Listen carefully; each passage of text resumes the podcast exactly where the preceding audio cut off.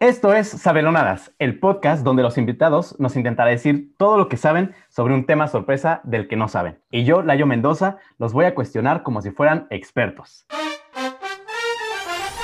Sabelonadas. Estelarizada por Layo Mendoza.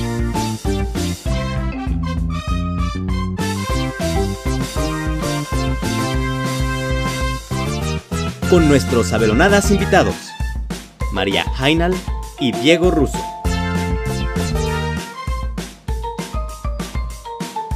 Con la participación especial de Roberto Alcántara como Sabelo Todo. Hoy presentamos Orgullo LGBT. Pues bienvenidos, bienvenidas, bienvenides a nuestro tercer episodio, pero también nuestro primer episodio especial temático. Aunque eso es algo de lo que vamos a hablar ahorita en un momento. Primero vamos a comenzar saludando a nuestros afortunados o desafortunados, ya ellos nos dirán, invitados de este episodio especial. ¿Cómo están mis queridos abelonadas? Bien. Excelente. Pues para poder comenzar, preséntense muy brevemente quiénes son y a qué se dedican. Bueno, yo soy María, yo soy ingeniera química administradora y soy Nini Achor. Hago de todo, un poco de poco, un todo, aquí andamos. Excelente, muy bien. Oye, qué bonito. ¿Qué onda? Yo soy ruso, soy ingeniero en audio, soy baterista de malas decisiones. Y pues nada, aquí estamos, todo bonito. Excelente. ¿Están emocionados? ¿Listos? No sabemos qué esperar. Bueno, no sé qué esperar. No te preocupes, eso es todo lo que, lo que viven los que son sabelonadas invitados a este bonito podcast. Pero más que a qué se dedican, en este episodio especial no es tanto lo importante para determinar el hecho de que son sabelonadas, sino, y si me lo permiten, la siguiente pregunta es lo que nos va a dar una pista y la pregunta es, ¿tienen novio o novia? Novio. Ok, ruso. Oh, no, ahorita soy un alma libre. Pero tuviste una novia, ¿hace cuánto fue la última novia que te conocimos? Bueno, que ustedes me conocieran fue... Bueno, no, la, la última que tuviste entonces. Eh, yo, Porque que no me conocieran... No, la última novia que tuve ya tiene como, tiene como año y medio, ya tiene rato. No, está bien, andas viviendo la soltería a gusto. Claramente, entonces, saben. La pregunta era precisamente porque ustedes dos son heterosexuales, ¿correcto? Así es. Exacto, pues bueno, en las fiestas pues ya con el alcohol. Puede que te bese, pero... sabemos que en las fiestas es un mundo completamente diferente, pero en términos normales, pues así se, se considerarían, ¿correcto? Y es que como lo que les comentaba al inicio, este es nuestro primer episodio especial temático. Digo, nuestro público ya lo sabe porque viene en el título del episodio y demás, pero para nuestros saberonadas, que les demos un poquito de contexto, pues como saben, estamos cerrando el mes de junio, también conocido como el mes del orgullo LGBT+. Por lo que ese es el tema de nuestro episodio de hoy, el orgullo LGBT+, el Pride. Así que, pues nuestros queridos saberonadas van a tener cinco minutos para investigar todo lo que puedan sobre el Pride, su historia, su importancia, etcétera. Y pues ya veremos qué nos dicen más adelante. Por eso eran importantes esas preguntas. Pues listos, corre tiempo ahora, cinco minutos para investigar. O sea, así de amplio, o sea. Sí, todo lo que puedas, todo lo que puedas. Dios santo. ¿Dónde está mi buscador?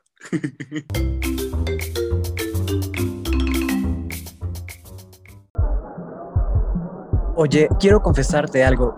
La verdad es que me gustas mucho y sé que no llevamos mucho de conocernos, pero me gusta cómo nos la pasamos juntos y si tú quieres me gustaría salir y ver qué sucede. Mira, la verdad es que me caes chido y sí, la hemos pasado muy bien juntos, pero no soy gay. Creo que será mejor que regrese a la fiesta. Lo siento. ¿Cuántas veces te ha sucedido esto? Pues ya no más.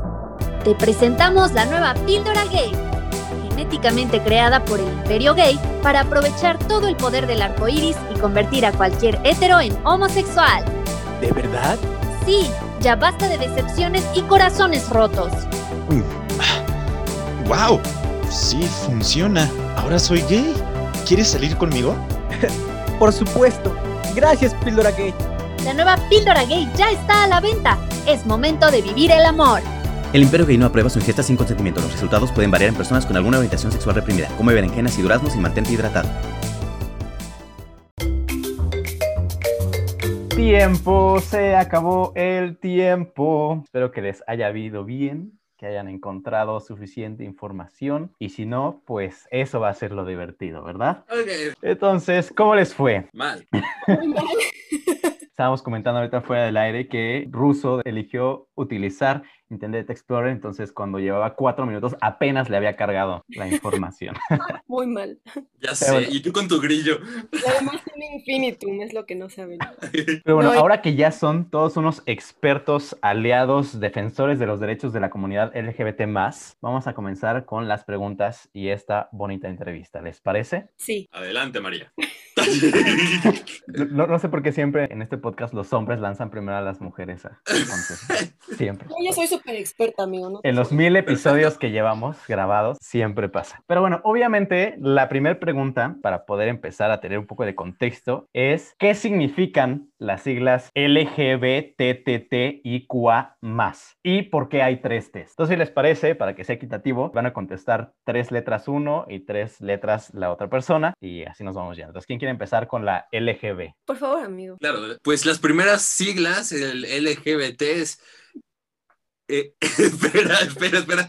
Sí lo tenía. LGBT. Bueno, G es de gays. B es de bisexuales. Y T de... No, pero la L, te falta la L. Esa se la dejo a María porque les tiene toda una historia sobre la L. Y eh, LGB y la T de transexuales. Ok, ¿y qué significa ser gay, ser bisexual o ser transexual? Ok, gay es cuando como hombre tienes una inclinación sexual hacia otros hombres, te gustan otros hombres. Ah, ya me acordé cuál era la L. ¿Cuál era la Eh, L? perdón, LGB de bisexuales es cuando... No manches, ya estoy sudando, ¿eh? Bisexual es cuando te gustan ambos, o sea, igual hombres o mujeres, no tienes ningún problema. Transexual es cuando ya hay una operación, no, ese es transgénero. Cuando te identificas con un género opuesto al que tú naciste. O sea, si tú como hombre, pues dices, sabes que yo la verdad es que me identifico más bien como mujer. Ok, muy bien. Estrellita. Vamos con María, ¿qué significa la L? Que ya te la dejaron. Y las otras T's. O sea, ¿por qué hay otras dos T's si ya existe ahí el transgénero? Ok, Transexual, perdón, fue el que dijo transexual. La L es para lesbianas. Es cuando una mujer tiene una preferencia sexual hacia otra mujer, cosas que, como decía Russo, de repente suceden. No sé cómo.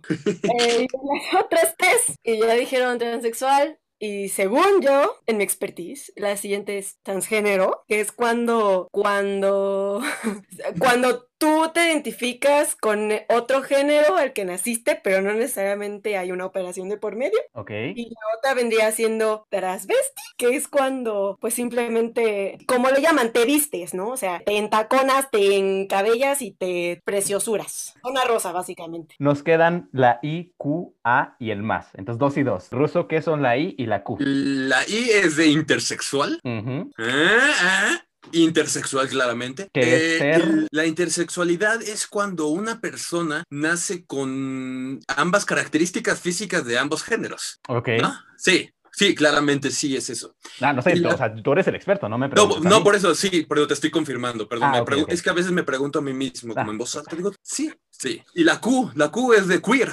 claramente. ¿Y qué es ser queer? ¿Qué les gusta a Pues, los queer? ¿O por qué está ¿Qué ahí les esa gusta a los queer?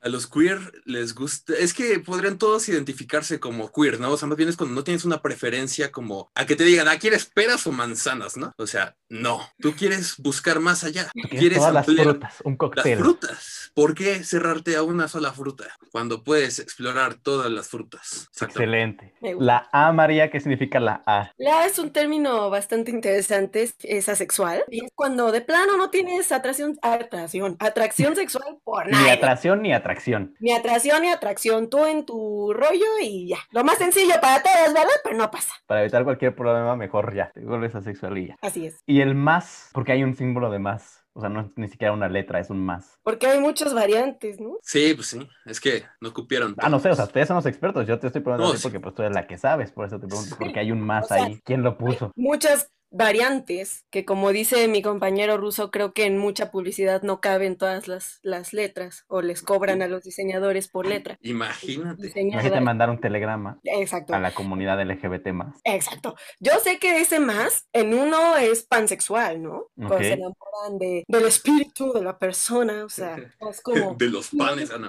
más zen. Esa es una. No sé si mi compañero ruso guste complementar ese más. Es que realmente no acabaríamos. La diversidad es tan amplia como la persona que somos, todos somos diferentes. Así es que claramente ese más puede representar a cualquiera de nosotros. Qué bonito. Y bueno, parte para poder entender justamente las definiciones de cada una de estas letras, es importante, creo yo, que nos expliquen cuál es la diferencia entre sexo, género, identidad de género expresión de género y orientación sexual. ¿Ok? Los repito y si quieren se los pongo en, el chat, que digo, ustedes ya son unos expertos y obviamente se lo saben de pie a pa, pero ¿cuál es la diferencia entre sexo, género, identidad de género, expresión de género y orientación sexual. Adelante, quien guste. Sí, mejor haya escrito porque si no podemos divagar. Es un tema muy amplio. ¿Gustas iniciar, Ruso? ¿Quieres que inicie? Eh, claro, con mucho gusto inicia si gustas. Ah, yo, con mucho gusto. claro, mira, vamos a iniciar en desorden, pues para poder abarcar mejor todo. Mira, la parte de orientación, no, de la expresión de género, es tú en cuestión de la sociedad, cómo interactúas con la sociedad, con los otros, a partir de cómo decides tú expresar tu género. Ok, un poquito redundante, pero creo que se entendió. Es que ya te lo dice la palabra, ¿no? Expresión de género es como tú mismo interactúas con todo lo demás, dando a conocer tu género. Y bueno, ¿y qué es el género? O sea, porque bueno, es, así es como lo demuestras, pero ¿qué es el género? O sea, yo cómo sé que estoy demostrándonos si no sé qué es el género. María, ¿Podrías explicarles qué es el género, por favor? Sí, por supuesto, amigo. El género, en términos generales, este es pues cómo tú te sientes, ¿no? O sea, en la vida. Que si me siento deprimido es tu género. No, no, no, no, no, no, sorry, no es un sentimiento, sino tu postura ante la vida, cómo te identificas tú como persona. O sea, si yo me identifico como un alien, ese es un género. Tú puedes identificarte como quieras, amigo. Es parte de la de esa identidad, o sea, de sentirte parte de los aliens, por ejemplo. Ok, entonces ¿cuál es la diferencia entre el género y la identidad de género? Que digo, ya expresión ya nos dijeron, pero entre esas dos, género y la identidad de género. El género Vamos primero con el sexo, ¿no? Entonces, mira, hay uno que es del nacimiento, ¿no? Porque si hay uno que es cuando naces, fisiológicamente tienes ciertas características. Y esto no tiene que ver nada con la parte de tus preferencias, sino más bien con cómo naciste por... Por cesárea o natural. Exacto, como pasta de dientes, ¿no? Así te aplastan y sales, ¿no? Así. Así nací yo, pregúntale a mi mamá. Pero justamente, ya después viene la parte de tú con qué te identificas, ¿no? Como hombre o como mujer. Y aparte, también tenemos la de qué es lo que a ti te gusta, porque puede que seas hombre y te gusten los hombres, o puede que te identifiques como mujer, pero te gusten los hombres, ¿no? O sea, no tiene una que ver con la otra, solo que ahora hay que nada más ahí poner cada cual, ¿no? ¿Cuál es cuál? ¿De acuerdo, María? ¿Hay algo que te gustaría agregar? A mí me gustaría agregar que puede que no te identifiques con ninguno. O sea, puede que genuinamente creas que simplemente eres un ser existiendo en la Tierra. Entonces, va y viene realmente con quién te encuentras, de quién te enamoras. Pues va, va y viene. Es un va y ven en esta vida. o más fluido, ¿no? Sí, yo lo complementaría con, con eso, que también depende mucho cesárea parto. Tiene mucho que ver con las ideas. O sea, todo hace clic. Okay. Hace calor, ¿no?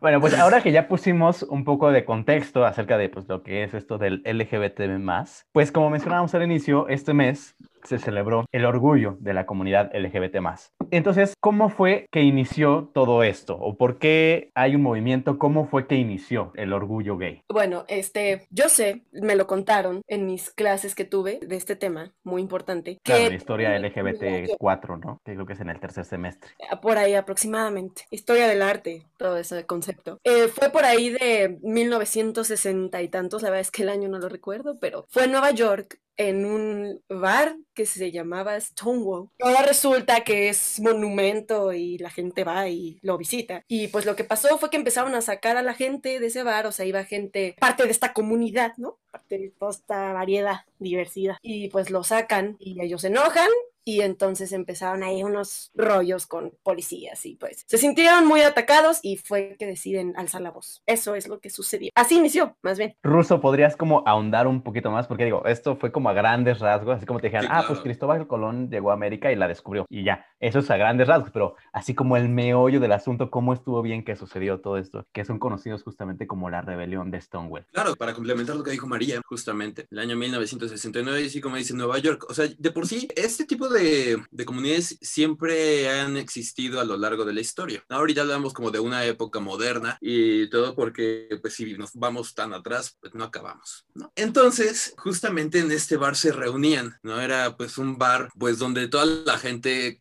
concordaba con ciertos pensamientos, ideologías y todo. Y era un bar muy libre, bonito. Hubiera estado interesante haber ido, ¿no? Haber estado bueno. Pero sí, justamente, pues llegaban los policías, imagínate. Oh, puercos. Perdón me enojo. Y entonces, pues sí, los sacaron, los arrestaban, imagínate, o sea, nada más estás ahí tomándote tu copita y todo el rollo, bailando, y llegan los polis y te sacan, pues yo también me enojo. Entonces, pues a partir de eso se decidió hacer una marcha que duró, si no me equivoco, 10 días, no sé si fue exactamente marcha o más bien como una manifestación que duró aproximadamente 10 días, los cuales pues se conmemoran, inició esto el 20, 28 de junio. Ah, pues y... hoy, acuérdate que hoy es 28. Hoy 28, exactamente. Y sí, justamente ahí empieza. Oigan, y nos preguntan en el chat y tiene que ver justo con mi siguiente pregunta. ¿El movimiento se vivió igual en Estados Unidos que en el resto de Latinoamérica? Por ejemplo, aquí en México, ¿cómo fue que llegó esta marcha, estos movimientos, este orgullo? Claro, en México ubicamos la zona rosa, ¿no?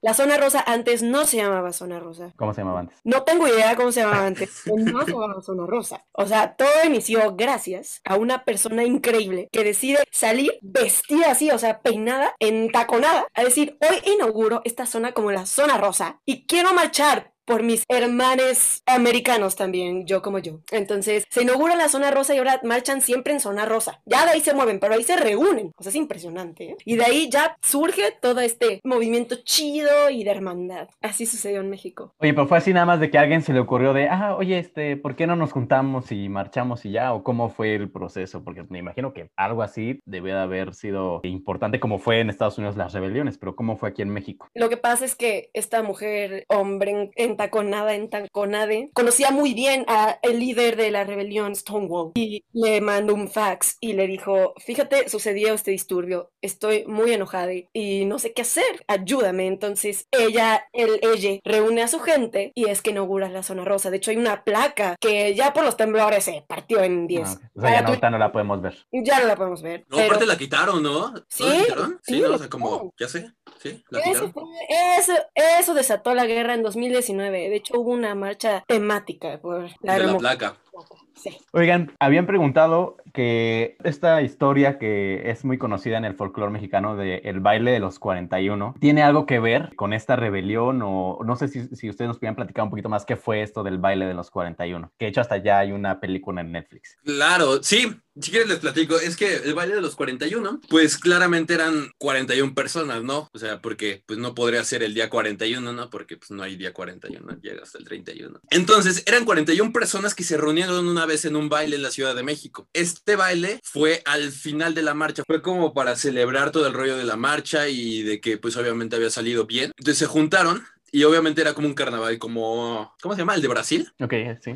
Ese fue el baile. Obviamente no fue como tan así, porque el carnaval de Río ya es como muy actual, ¿no? Sí, lo de Stonewall fue como en, en el 69, esto fue como por el 75, algo así. Sí. Oye, pero entonces, o sea, si solo fue un baile con 41 personas, ¿qué pasó con toda la demás gente que estaba en la marcha? Digo, los, no, solo son 41 hasta aquí y los que no alcanzaron a pasar se nos van, ¿o cómo estuvo eso? No, no, espérate, espérate es que era un baile privado. Eran 41 personas y fue después de la marcha, fue como el after, ¿no? Y ya después llegó toda la gente. Claramente era en un lugar pequeño, ¿no? Porque pues nada más estaba pensado para 41 personas. Llegó más gente, todo el rollo y pues obviamente se hicieron más disturbios y todo, ¿no? O sea, por eso ya después llegó la policía. ¿Y qué pasó después de eso, María? Cuando llegó la policía, pues no podían entender por qué solo eran 41. Ya les tuvieron que explicar que el cover estaba muy caro y pues, o sea, a fuerza en que se encuentra y uno, lo decía, una especie de manual raro que tienen ahí esa comunidad. Es como, su manual tiene que ser 41. Y, y ahora imagínate si eso hubiera sido en COVID, ¿no? Pues el 30% de 41. Híjole, no, sí. De hecho,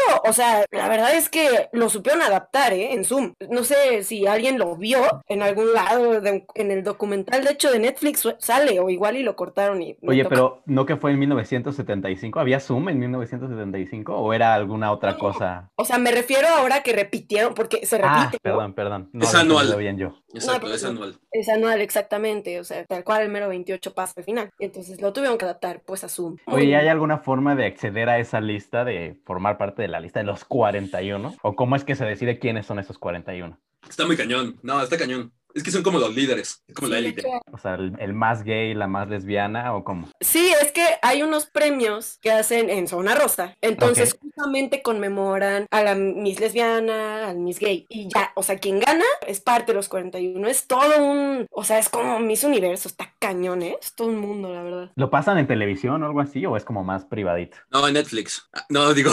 sí, no, decías que estaba el documental en Netflix. Es que te entendí otra cosa, perdón. No, sí lo pasan, sí lo pasan. Sí, sí lo pasan en televisión nacional. Pero eh, esto que pasó en Zoom el año pasado fue algo, eh, tenía un aviso de privacidad ahí extraño. Eh, lo que pasa es que los líderes que terminaron siendo 2020 estaban muy enojados, entonces dijeron, no, o sea, nuestra comunidad, o sea, no quiero, no quiero, y ahí se metieron. Gente muy poderosa, era gente muy poderosa, entonces no, no metieron más, se quedaron así, privados. Bueno, a ver si después lo, lo vuelven a abrir, ¿no? Yo creo que sería interesante conocerlo. Y más que nada porque creo que parte del fundamento del orgullo LGBT más es la, la visualización, ¿no? La visibilidad del movimiento, del colectivo, de la gente. Entonces, justamente me gustaría que habláramos o me explicaran un poquito acerca de cuál es la importancia del por qué existe esta marcha, o sea, para qué la crearon, nada más para desfilar por ahí con banderitas de colores o para qué ¿Cuál es la importancia de esta marcha? Bueno, es pues que como su nombre lo dice, ¿no? Es orgullo, o sea, es orgullo. Yo formo parte de esta comunidad, o sea, yo quiero estar en el certamen de los 41 y tengo que esforzarme, o sea, eh, de hecho es un requisito. Ellos miden las veces que vas eh, a la marcha. No digo que solo piden el certamen de los 41, pero es un punto importante, o sea, como que si no asistes ya te sacan del club, ¿sabes? Entonces, pues no sé, yo siento que ellos son acá muy así de que pertenecientes y mi banderita, o sea, no pueden defraudar su comunidad. Son demasiado leales. Eso es real. ¿Sí o no, Ruso? Sí, sí, sí. Realmente es que es como un deber cívico el ir a la marcha. Es un deber con todos tus hermanes, pues ir a la marcha. ¿Por qué? Porque más allá de la fiesta y todo, que obviamente pues, es celebrar, ¿no? Es pues, fiesta, sino ni que fuera velorio, ¿no? Realmente la idea es orgullo, celebrar. Y pues la gente asiste para poder apoyar y celebrar que son quienes son. Y si el punto de la marcha nada más es celebrar el son quienes son, eh, muchas veces en redes sociales y por todos lados aparece mucho la pregunta de entonces, ¿por qué no existe una marcha del orgullo heterosexual? Porque honestamente a veces sí avergüenza ser de la comunidad heterosexual. hay veces que no, no hay objetivos definidos. Entonces, así que digas, yo personalmente me siento orgullosa. Eh, no sé, o sea, realmente no. Eh, lo dejo, Ruso, no sé si quieres complementar. es que están más divertidas las fiestas pues, de la comunidad, se ve que se la pasan más chido, ¿no? O sea, como que se liberan de muchas cosas. Uno como heterosexual, pues crece con ciertas paredes, ¿no? Que te dicen, tiene que ser así, las cosas así y todo. Y es como de, pues sí, me gusta y todo, pero se ve que se la pasan chido, ¿no? O sea, aunque ahora sí, llegando como al punto de por qué, ¿no? Pues obviamente, pues como hemos sabido, también es una comunidad que ha sido afectada, ha sido una comunidad que por algo desde que estábamos diciendo que llegaron los puercos, ahí no a sacarlos, pues está mal, ¿no? O sea, realmente, pues déjalo, cada quien le gusta lo que quiere. Pues también es visibilizar que hay un problema ahí. Claro, claro, es un grupo que ha sido muy discriminado y yo siento que más que nada, hablando de mí, es envidia, como dice Russo, de sentir que nosotros estamos enfrascados como siempre en lo mismo y no nos damos esa oportunidad de ser libres, ¿no? De hacer lo que queramos con nuestra vida. Siento que mucha gente lo ve así. Yo personalmente no. Tanto que los he estudiado, los respeto más que nunca. Pero, o sea, sí considero que mucha gente lo puede ver así, ¿no? No tengo esa libertad que tú tienes. ¿Por qué, no? Y por ahí nos preguntan entonces que, y seguramente sí, al estar estudiando todo esto y ser expertos, que si ustedes son aliados y que qué significa ser un aliado. Perdón, me estaba acomodando en la silla, es que me iba a caer. Eh, gracias, gracias. Bueno, con ustedes siempre estoy cómodo. Eh, sí, el ser un aliado, y si no me corregirá este, María, pues claramente tiene diferentes significados porque a final de cuentas es como tú aceptar y aunque no sean tus propios gustos, pues dejar que la gente haga lo que quiera, ¿no? O sea, aceptar y respetar, como decía, ¿no? El respeto, el respeto es importante. Sí, o sea, complementando igual, yo considero que ser aliada, aliado, aliades, pues tal cual, o sea, personalmente, desde mi trinchera, y de lo que sé es pues también dejar que se expresen libremente, ser uno con ellos y considerarlos nuestros hermanos también, son humanos como nosotros, entonces es como ver ese lado, ¿no? O sea, somos humanos, fuera de otra cosa, somos humanos, fin, se acabó. Aunque si tú quieres ser un alguien, puedes serlo, está a libre decisión. Excelente. Pues bueno, creo que con esto ya nos queda un poquito más claro todo el panorama de qué es esto de, del LGBT más y pues qué es esto del orgullo y cómo inició y, esto de la, del 41 que tenemos en el colectivo mexicano, pero a lo mejor nadie sabe. Gracias por explicarnos qué significa eso. Entonces ya nada más para terminar, no sé si les gustaría cerrar con algunas palabras o algo este tema. Claro, fíjate que justo ahorita platicando, pues la parte de que muchos critican, viendo en redes, no hablando ya sobre lo que se ve, de también el uso del lenguaje inclusivo, ¿no? que al inicio ha desatado como que mucho, hasta la RAE, ¿no? Ya salió así como de, ay, no, es como de, todas las palabras se han inventado, las palabras no estaban escritas en una piedra y pues siguen evolucionando, así es que hay que aceptar que las cosas evolucionan. Gracias, qué bueno que tocas el tema y creo que sería importante que, digo, yo no lo tenía preparado, pero creo que sí sería importante que nos lo explicaras y a todo nuestro público es, ¿para qué un lenguaje inclusivo? O sea, ¿de qué sirve que le pongamos una E a las palabras? O hay veces que lo escriben con una X o más formalmente, por ejemplo, donde yo trabajo, lo que hacen es decir hombres y mujeres y todo el tiempo estar diciendo los y las y los términos en femenino y en masculino. ¿Para qué sirve eso? O nada más es por fregar de parte de la comunidad LGBT más. No, eh, realmente, realmente no. O sea, honestamente es como esta parte también de incluir a todas las personas, incluir a todas y todos y todes. O sea, realmente hay gente que, como mencionábamos, ¿no? O sea, no se identifica con un ella o un él. O sea, hay gente que literal es un ella o es un ellas, como por ejemplo Sam Smith, que es un they, them, ¿no? Entonces, o sea, es como ese concepto en donde no, no los cierres, no los enfrasques en una idea, ¿no? Y que de hecho hasta incluso para yo heterosexual no había topado esa situación, o sea, ahora se me hace raro cuando dicen todos, ellos, es como, o sea, no, yo soy ella, yo soy todas, ¿no? O sea, ¿por qué no, no me mencionas? Siento como si no toman en cuenta todos, todas, todas. Eso siento que es como lo que pasa y la importancia que tiene, ¿no? Claro, sí, me, me suena bastante lógico. Y bueno, María, tu cierre. Bueno, sí, justamente de hecho yo quería concluir con algo que decía Russo sobre esta parte de cómo antes no éramos conscientes de eso, o sea, de que literal nos estaban adjudicando un solo género, un solo sexo a todas las personas y gracias a esta hermosa comunidad bella y preciosa, pues nos permite también a los heterosexuales ser libres hasta cierto punto, ¿verdad? Porque hay gente que, bueno, no piensa igual. Oigan, y ya para cerrar, porque ahorita me llegó a la mente que hay una palabrita por ahí que le causa muchísima confusión a la gente y luego cuando se los dicen piensan que los están ofendiendo o que ya quién sabe qué le están diciendo. Pero ¿qué significa la palabra cisgénero? Que ustedes son cisgéneros, hasta donde tengo entendido yo, o no, la verdad no sé. Por eso quiero que ustedes me orienten y me expliquen qué es ser cisgénero. Sí, con mucho gusto. El cisgénero es como un equivalente a heterosexual, ¿no? Ok, desarrolla un poquito más. Eh, yo, uh, bueno, está bien. Sí, es que como decías, ¿no? O sea, nosotros somos cisgéneros y claramente no, o sea, nosotros nos identificamos como heterosexuales, por ende somos cisgénero. No, a ver, no, no, como que no me termina de quedar claro, María, tú puedes Ya, Es un poco complicado el tema, sí. El cis C y S. Una vez se equivocaron y en vez de poner ese y S de cis, o sea, de sister, pusieron C. No sé qué pasó ahí, pero el punto es que somos hermanas. Somos hermanas de la comunidad. Y aparte cis en latín significa hetero. Entonces como hetero, género hetero. Es que es el género, ¿no? Ajá, exacto. Es como un sinónimo de aliado, por ejemplo, entonces. Es aliado hetero. Exacto, exacto. Ok. Es que hay todos tipos de aliados, ¿no? Nosotros somos aliados heteros. Pues ya, con eso me quedó súper claro. Muchísimas gracias, María y Russo, por toda esta valiosa información que nos dieron ahorita para ayudarnos a entender más acerca de la importancia de este movimiento, ¿no? Pero al mismo tiempo no gracias, porque de valioso no tiene casi nada esta información. Bueno, probablemente ahorita es justo lo que vamos a ver, porque como ya saben, eh, tenemos con nosotros a alguien más que pues sí sabe sobre el tema y que nos va a ayudar a corroborar la información. Así que sin más preámbulo, les presento a nuestro sabelotodo, el buen Roberto Alcántara, alias el Bobby. ¿Cómo estás, amigo? Hola Layo, muy bien, gracias. Aquí pues escuchando cómo no están tan perdidos, pero la ignorancia avanza tres casillas definitivamente. Qué bueno que no estábamos jugando maratón, ¿sí no? Según yo sabía. ¿eh?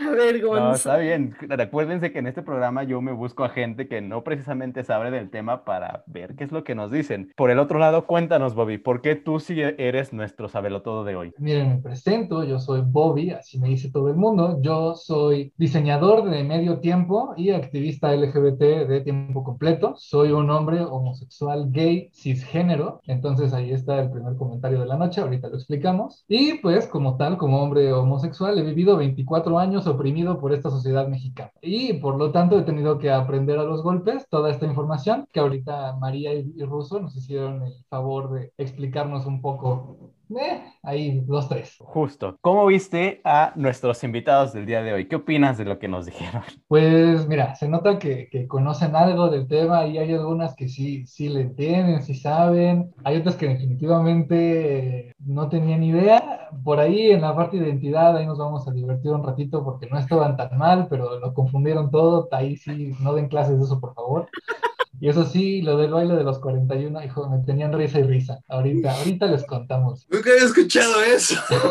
Yo menos, neta, yo menos. Creí que era un poquito más conocido. Y a tiempos pasados, ahorita pasamos a eso, pero pues no sé cómo, cómo va a funcionar esta entrevista, Gallito, tú guíame. o Justo, justo, te me estás adelantando porque pues mi primera pregunta para ti es, ¿qué consideras que fue lo más chistoso y alejado de la verdad de todo lo que dijeron? Ah, lo más chistoso fue lo del baile de los 41, les repito, ahí sí yo me estaba doblando de risa. Lo más alejado de la realidad, aunque de los 41 no fue para nada así, pero lo más alejado de la realidad yo creo que fue la parte, justo este último pedacito del cisgénero, creo que fue la más peligrosa de todo lo que dijeron. Entonces, ¿te parece si, si empezamos con esa pequeña palabrita Sí, que sí, sí, problema ha causado? Miren, justo al principio estaban ustedes muy bien con la parte de que es un- una persona trans, una persona transgénero, íbamos bien hasta ahí. A grandes rasgos y de forma sencilla, una persona cisgénero es lo opuesto a una persona trans. Es decir, persona cisgénero es quien se identifica con el sexo o el género que se le fue asignado al nacer. Por eso al decir como Russo es una persona cisgénero es porque él se le asignó el género masculino de hombre al nacer y actualmente se identifica como parte de ese género.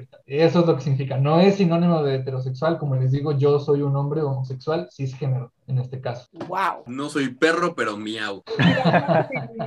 Neta, o sea, de verdad no sabía eso. No, ni yo, ¿eh? Y sí la había escuchado mucho. Bueno, pues miren, todos los días se aprende algo nuevo, entonces ya la próxima vez que les digan o, bueno, o que lean o que escuchen la palabra cisgénero, ya saben qué es lo que significa. ¿Pero por Porque justo hay como muchos videos que le dicen, oye, tú eres cisgénero, y es como, no, no, ¿cómo crees? Ni saben qué significa, ya están diciendo que no. ¿Por qué eso los ofendería si es lo que es? No entiendo. Pues es que justo viene de que la gente no sabe, y como viene la palabra género, yo creo que por ahí se ciscan y dicen, no, ya, me están hablando de cosas de gays y de cosas raras, entonces mejor les digo que no. Pero bueno, Mm. Bobby, pues adelante, ¿qué es lo que consideras que se necesita aclarar y explicar para nuestro querido público que nos está escuchando el día de hoy? Mira, tomé como tres cuartillas de notas, entonces vamos a ir una por una, ¿no? En el Claro, se que no tenemos tanto ustedes- tiempo como... No, voy a tratar de irme rapidito, pero mira, de lo primero que ustedes fueron diciendo, las siglas bien en general, la parte de las tres T's es complicada, pero las entendieron bien, ahí sí tienen más o menos un entendimiento, nada más hay que aclarar transexual.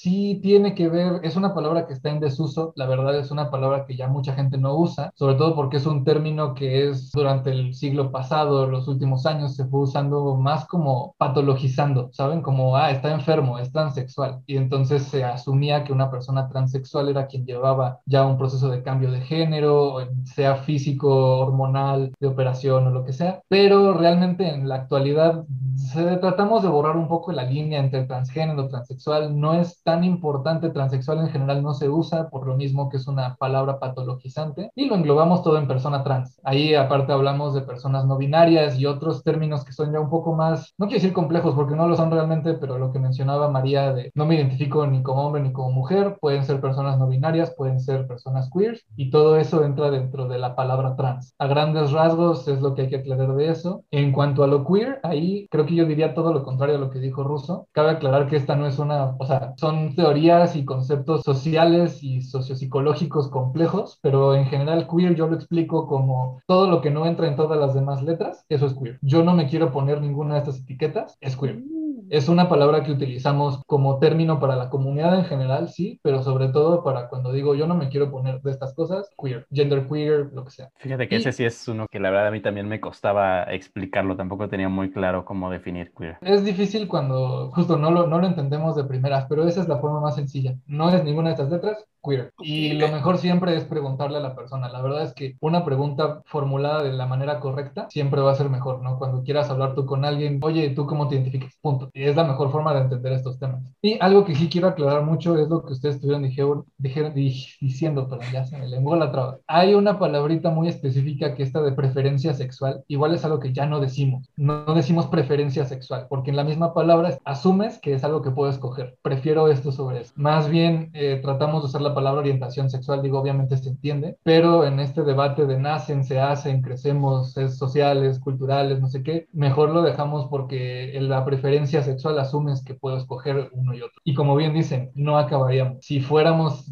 palabra por palabra, letra por letra, no acabaríamos, porque ya le metemos otras, demisexual, pansexual, como decía María, es a género, bigénero y tal y tal y tal y tal, no acabamos, pero justo lo importante es entender que conociendo a las personas, entendemos cómo se identifican, preguntándoles y siendo amables sobre todo. No hay más que preguntar, ¿cómo te identificas? ¿Cuáles son tus pronombres? Ahora, de la parte de la identidad que me lo mezclaron todo, no iban tan mal, o sea, tenían una noción, pero vamos a ponerlos rápidamente. Y de hecho, justo quería comentar que algo que dijo Russo, que lo iba a decir en desorden, precisamente el orden en el que lo preguntamos es mucho más fácil explicarlo en ese orden porque justo te va llevando de la mano. De la mano, justamente. Y bueno, el hecho de que tú dijeras en desorden, pues bueno, ya.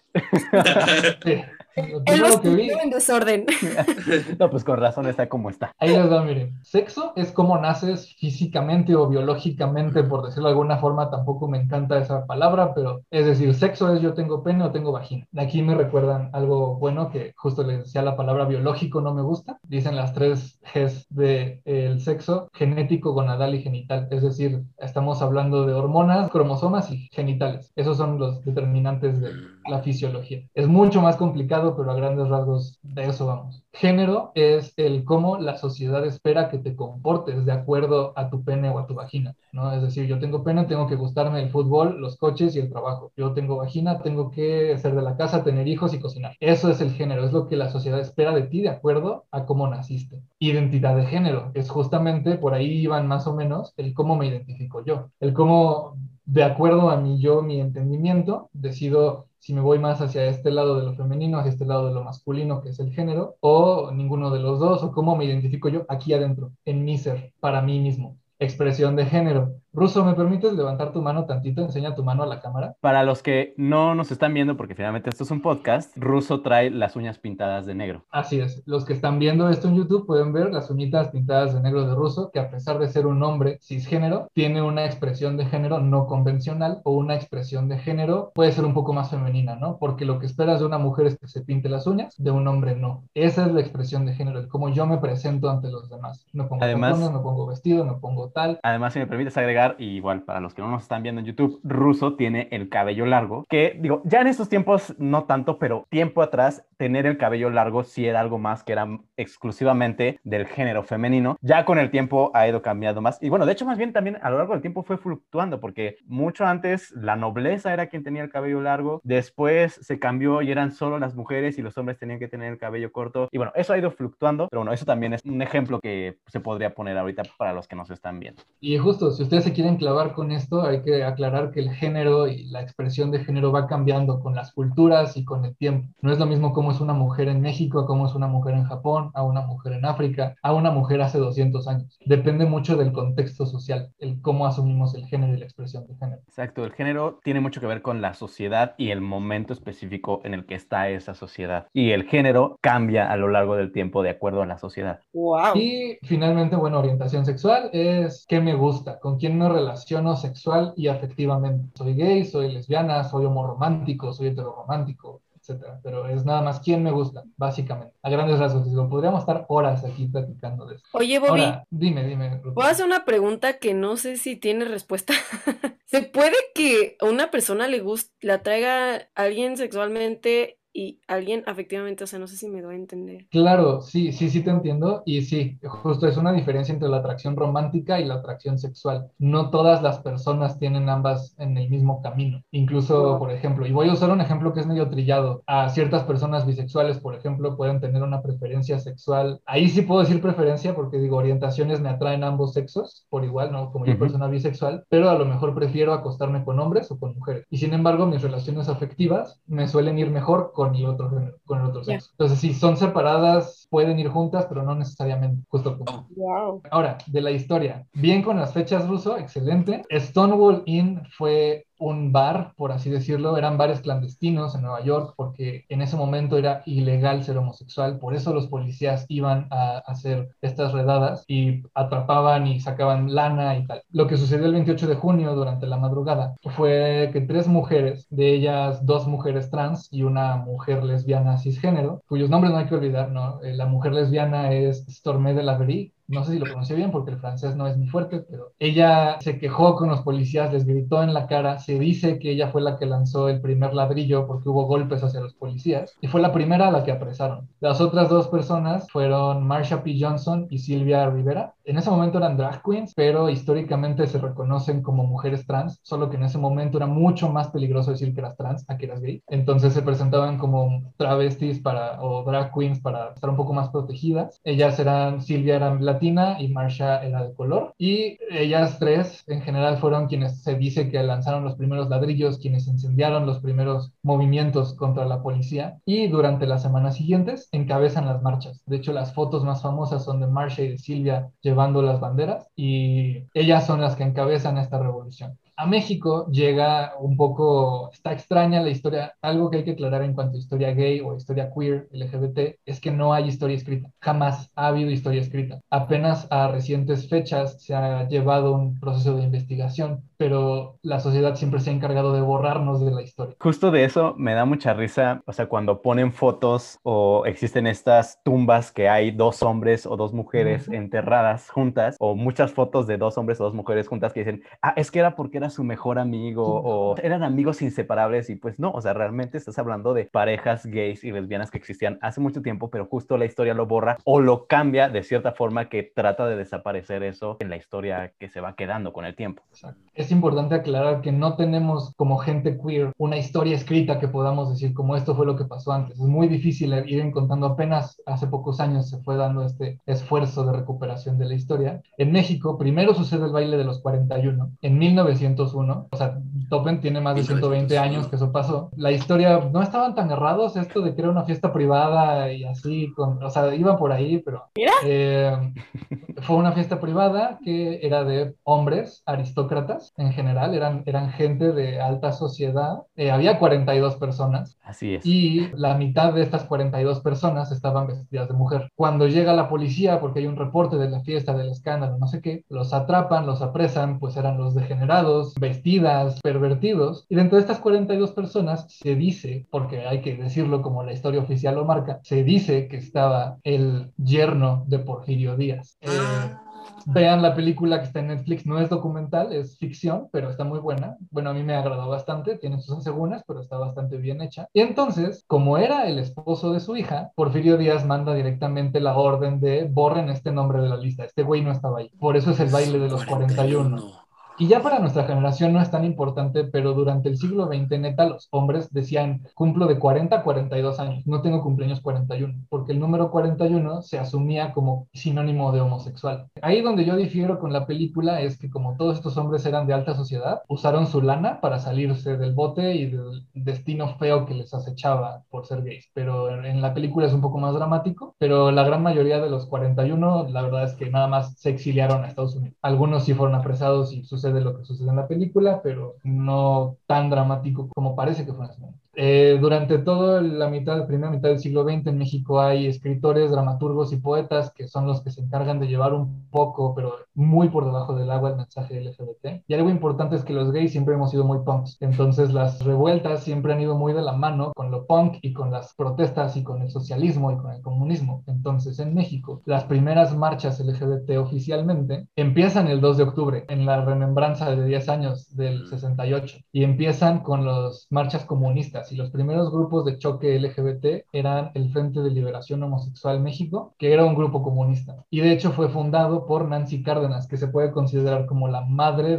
del movimiento LGBT en México. Nancy Cárdenas fue una dramaturga, poeta y directora de escena mexicana lesbiana abiertamente, y ella fue la que organiza la primera marcha y el primer colectivo LGBT en México. Esa es como la historia hasta los 70, porque eso fue en el 78. Ahorita tenemos 41 años de hacer la marcha oficialmente y ahorita hay muchas personas que se dedican al activismo. Está eh, Alex Orue, está Iván Tagle, están las asociaciones de Jack, está Kenia Cuevas. Hay muchísima gente muy interesante, incluso hay estandoperos, eh, Ofelia Pastrana, que son increíbles y llevan muy al mando, incluso durante los 90, 2000 una fuerte influencia gay en la televisión. Fue desde Gallola con Horacio Villalobos, con Francis, con La Roña. Entonces está toda esta parte de la televisión mexicana tradicional, chusca, que es súper gay, pero no la conocemos. Y fue muy importante. Está todo en YouTube para que la busquen. Es la historia de las marchas. ¿Por qué seguimos haciendo marchas? Porque sigo siendo un criminal en 72 países en el mundo. Yo pongo un pie en 72 países en el mundo y me matan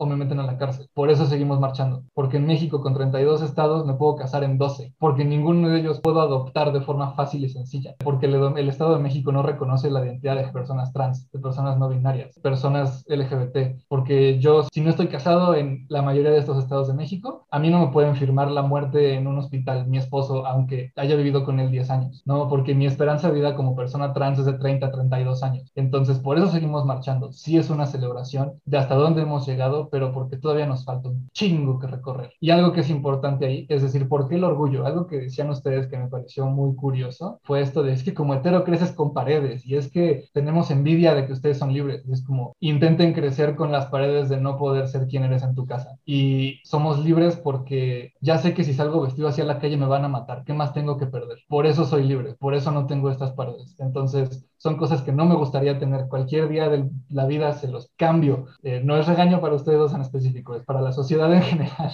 Pero por eso es orgullo, porque crecemos, les digo, llevo 24 años oprimido por esta sociedad, diciéndome en la televisión, en el cine, en las series, que ser homosexual está mal, que ser homosexual es de avergonzarse y que voy a acabar de peluquero o muerto. Entonces, no es orgullo en el sentido de decir, acabé una carrera, estoy muy orgulloso de mi esfuerzo, es orgulloso en el sentido de decir, no me avergüenzo de ser quien soy. Es ese tipo de orgullo. Nada más hay que aclarar esa parte, es muy importante. Y algo que también es importante entender y que viene de la mano de lo que dijeron, por lo que decían ustedes de que es que nosotros como heteros tenemos unas paredes de que nos dicen cómo tenemos que ser. Justamente mucho de lo que dice el, el movimiento LGBT es que tú puedas ser, tengas la libertad de ser como quieras sin importar nada. O sea, sin importar si eres heterosexual, gay, lo que sea. Y tú, justamente, Ruso, tú como hombre cisgénero tengas la libertad de pintarte las uñas de negro, de traer el cabello largo sin que te digan insultos o que te digan que por qué haces cosas de niña, sino que no importa lo que te guste, lo que no, tú tengas la libertad de hacer absolutamente lo que tú quieras, seas lo que seas. Ese fue el mensaje fuerte de las marchas, creo que es la parte importante. Eh, tengo un par de notas más, nada más. Voy a ir con lo del lenguaje inclusivo rápidamente. La mayor importancia, la verdad es que, salvo sus excepciones, pero en lo general, neta no es capricho nuestro, pero entendemos el mundo a través del lenguaje. Entonces, tú al usar el género masculino como el defecto para el plural en español, por ejemplo, ignoras a las mujeres completamente y construyes un lenguaje violento. Entonces, el chiste usar el lenguaje inclusivo es eliminar estas barreras de violencia subconscientes, porque tú a través de tu lenguaje es como entiendes el mundo, sobre todo para personas hablantes, porque luego es cuando dicen como de, no, es que lenguaje incluyente, la lengua de señas, yo estoy aprendiendo lengua de señas, y los sordos entienden el mundo de una forma muy diferente, porque no tienen esta barrera de lenguaje justamente. Entonces, el chiste de la, del lenguaje inclusivo es nada más borrar estas barreras de violencia que generamos sin darnos cuenta con el lenguaje, como decía María, no sabíamos que existían todas estas opciones, porque no te lo enseñan, porque en el lenguaje no están construidas. Ese es el propósito del lenguaje inclusivo, no es tanto el, ay, me voy a ofender si no me hablas con la E, no me voy a ofender si no me dices ella. Habrá quien sí a lo mejor, pero la fundamentación del lenguaje inclusivo es el romper estas barreras. Y por último, algo que dijo María que se me hizo muy bonito es al final todos somos humanos. El chiste es dejar que nos expresemos, no solo que nos expresemos, diría yo, sino dejarte ser, porque ni siquiera te tengo que yo estar diciendo soy gay todo el tiempo, no se trata de eso, no se trata de expresarme, se trata de yo estoy en paz conmigo, yo estoy aquí, y yo como persona trans, como persona no binaria, como persona bisexual, como persona lesbiana, estoy aquí, soy igual que tú, soy humano, no tienes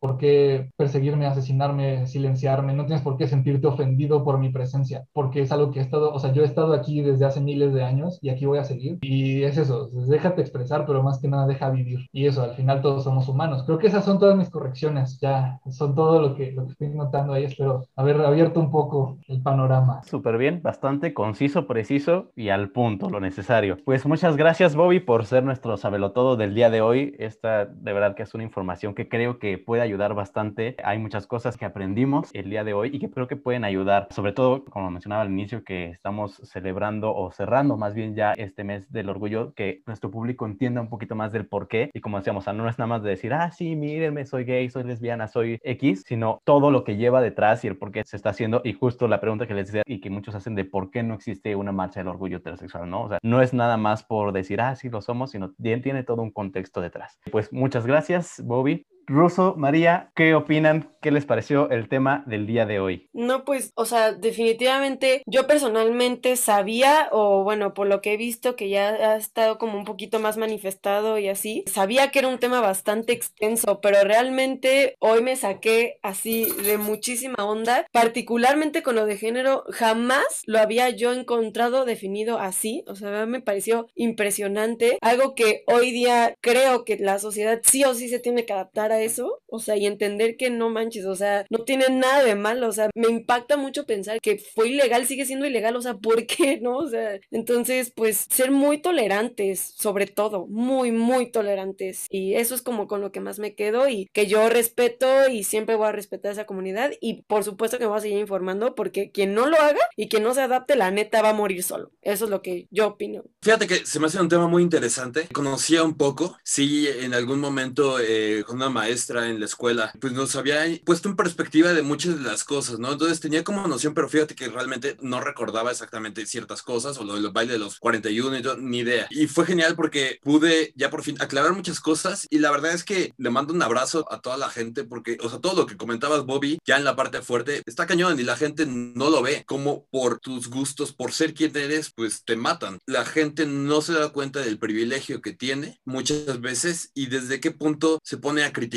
o a decir cosas, ¿no? Desde qué perspectiva, cuando no te pones en los zapatos de la otra persona, no entiendes, ¿no? Y es ver al otro, entender la otra edad y preguntarle, ¿tú quién eres? Sí es. Y obviamente no nos podemos ir sin el cierre de nuestro Saberlo Todo Bobby. Pues eso, justamente muchas personas pensamos que sabemos, pensamos que tenemos la mente abierta, pensamos que, ah, sí, yo tengo amigos gays, claro que puedo hablar de esto, ¿no? Les puedo decir, yo incluso como hombre gay no puedo hablar de todo de la comunidad, porque hay muchas experiencias que yo no he vivido, ¿no? Entonces, justo como dice Russo, siempre es importante hablar con las personas, preguntarles, ¿tú quién eres? No lo hagan así, es un poco rudo, pero pregunten siempre oye, explícame de esto. No sean metiches, ¿no? No, no se vale preguntar cosas muy personales, pero sí se vale preguntar, platícame, ¿cómo te identificas? ¿Quién eres? ¿Cómo te puedo ayudar? ¿Qué puedo hacer yo desde mi trinchera como persona tal, tal, tal, tal, tal? Y a mí me parece súper importante hablar de estas cosas, siempre, con todo el mundo. No tengo la obligación de explicarle a nadie, pero quiero que el mundo en un futuro, para el siguiente chavito gay, chavita lesbiana, persona trans que crezca en México, no tenga que pasar por todo lo que mi generación pasó. Y a mí ya me tocó el ¿no? Entonces, creo que es súper importante. Gracias por este espacio, gracias por las explicaciones chistosas y nada, sigan aprendiendo, siempre aprendan.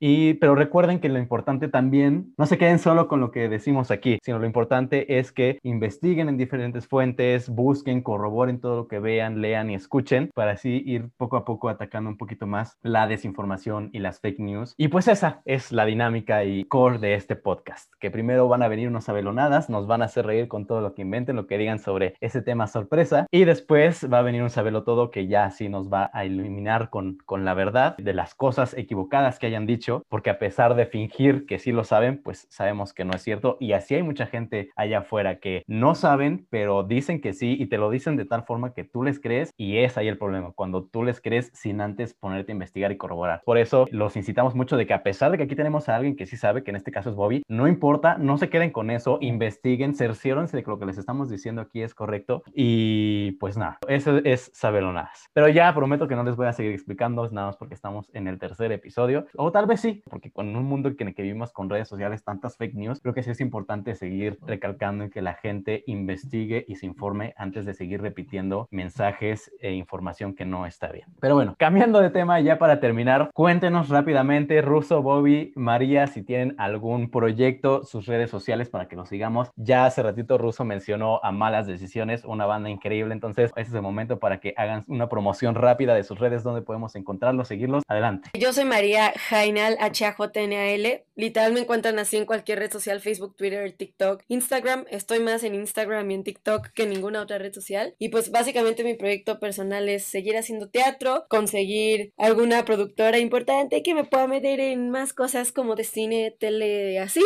Entonces, más que nada me estoy enfocando en ese proyecto por el momento y pues por ahí los veo si quieren seguirme. Les aseguro diversión. Ruso, ahora sí cuéntanos de malas decisiones. Hey, ¿qué onda? Bueno, me pueden seguir en mis redes sociales, en Instagram, porque es el chido. Eh, como Toten Ruso, igual sigan a mi proyecto, de mi banda Malas Decisiones. Síganos como arroba malasdecisiones.alb, una banda de punk que toca horrible. Y también a Niña Mala, que ahí, soy más bien músico, baterista, pero está muy bonito lo que está haciendo mi querido amigo Fofo. Entonces sigan también a Niña Mala, escúchenos las dos bandas en todas las plataformas digitales, en bla, bla, bla, bla, bla. Lo que quieran. Y por ahí colaboré con Malas Decisiones. Ay, sí, sí, sí, ah, escuchen el disco. Es cierto. Un tema muy importante también, María estuvo con nosotros en el disquito Nada bien en casa, escúchenlo, y en la canción Oscuridad, ahí está María. Igual, si necesitan cualquier cosa de audio, pues ya saben, contáctenme y aquí con todo gusto. Yo, pues yo soy, les digo, diseñador, animador, motion grapher, soy freelance cuando necesiten. Mis redes sociales están arroba robalca en todas partes. Ahí pueden ver mi reel, mi trabajo. También colaboro ahorita en un canal de YouTube que se llama Artistas con Hambre. Ahí me pongo a hacer dibujitos feos, sacamos videos cada 15 días y platicamos de tonterías. Entonces, pues ahí pueden buscarme, arroba robalca en todas partes y a sus servicios siempre, incluso para platicar nada más. Y creo que sería importante si quisieran tener más información acerca de toda la comunidad LGBT más, ¿qué redes podrían seguir, Bobby? ¿Qué tú nos recomiendes? Uf, hay muchísimas. Yo en lo personal, en la universidad, estuve muy metido con un grupo que se llama arroba humanosem. Son universitarios, es un grupo de activismo bien chido. Ellos tienen mucha información, tienen mucha gente, muchos contactos. Amiga con J es un programa de radio también universitario. Platican de cosas bien interesantes de toda la comunidad, temas bien controversiales. Se pone chida la plática ahí con ellos. Eso si les interesa como el activismo más universitario, fresco joven, porque neta son chavillos de 17 años a 21 que se la están rifando bien cañón. Si quieren como un poco más, a lo mejor, activistas un poco más grandes, Ofelia Pastrana, la explicatriz, tiene siempre contenido muy bueno en todas sus redes. Jack México, Casa de Muñecas Tiresias. En general, busquen por ahí. It Gets Better México también son buenos lugares para empezar. Perfecto. Al podcast lo pueden encontrar como Sabelonadas Podcast en Instagram y Facebook. Y por favor, síganos en Spotify y suscríbanse en YouTube, independientemente de donde nos escuchen, a nosotros nos ayuda para pues seguir creciendo y seguir llegando a más personitas. Y a mí me pueden encontrar como Layo Mendoza en todas las redes. Y pues este fue nuestro primer episodio especial temático. Esperen más en un futuro y nos vemos dentro de 15 días con un nuevo tema sorpresa, nuevos invitados para seguir riendo y seguir aprendiendo. No olviden ser curiosos y cuestionar todo lo que ven y leen, investigando para ir reduciendo la desinformación y fake news. Nos vemos. Hola, aquí nuevamente el Sabeloner con el dato curioso. ¿Sabían que uno de los primeros símbolos del movimiento gay fue el triángulo rosa invertido, el cual fue utilizado originalmente para identificar a los prisioneros homosexuales en los campos de concentración nazis? Pero debido a su mala fama, se cambió por la bandera arcoiris que originalmente también tenía los colores rosa y turquesa. Esos los quitaron después porque la tela rosa era muy cara. y sin el turquesa se podía dividir la bandera y colocar una mitad a cada lado de la calle. Interesante, ¿no? pues a seguir celebrando el amor.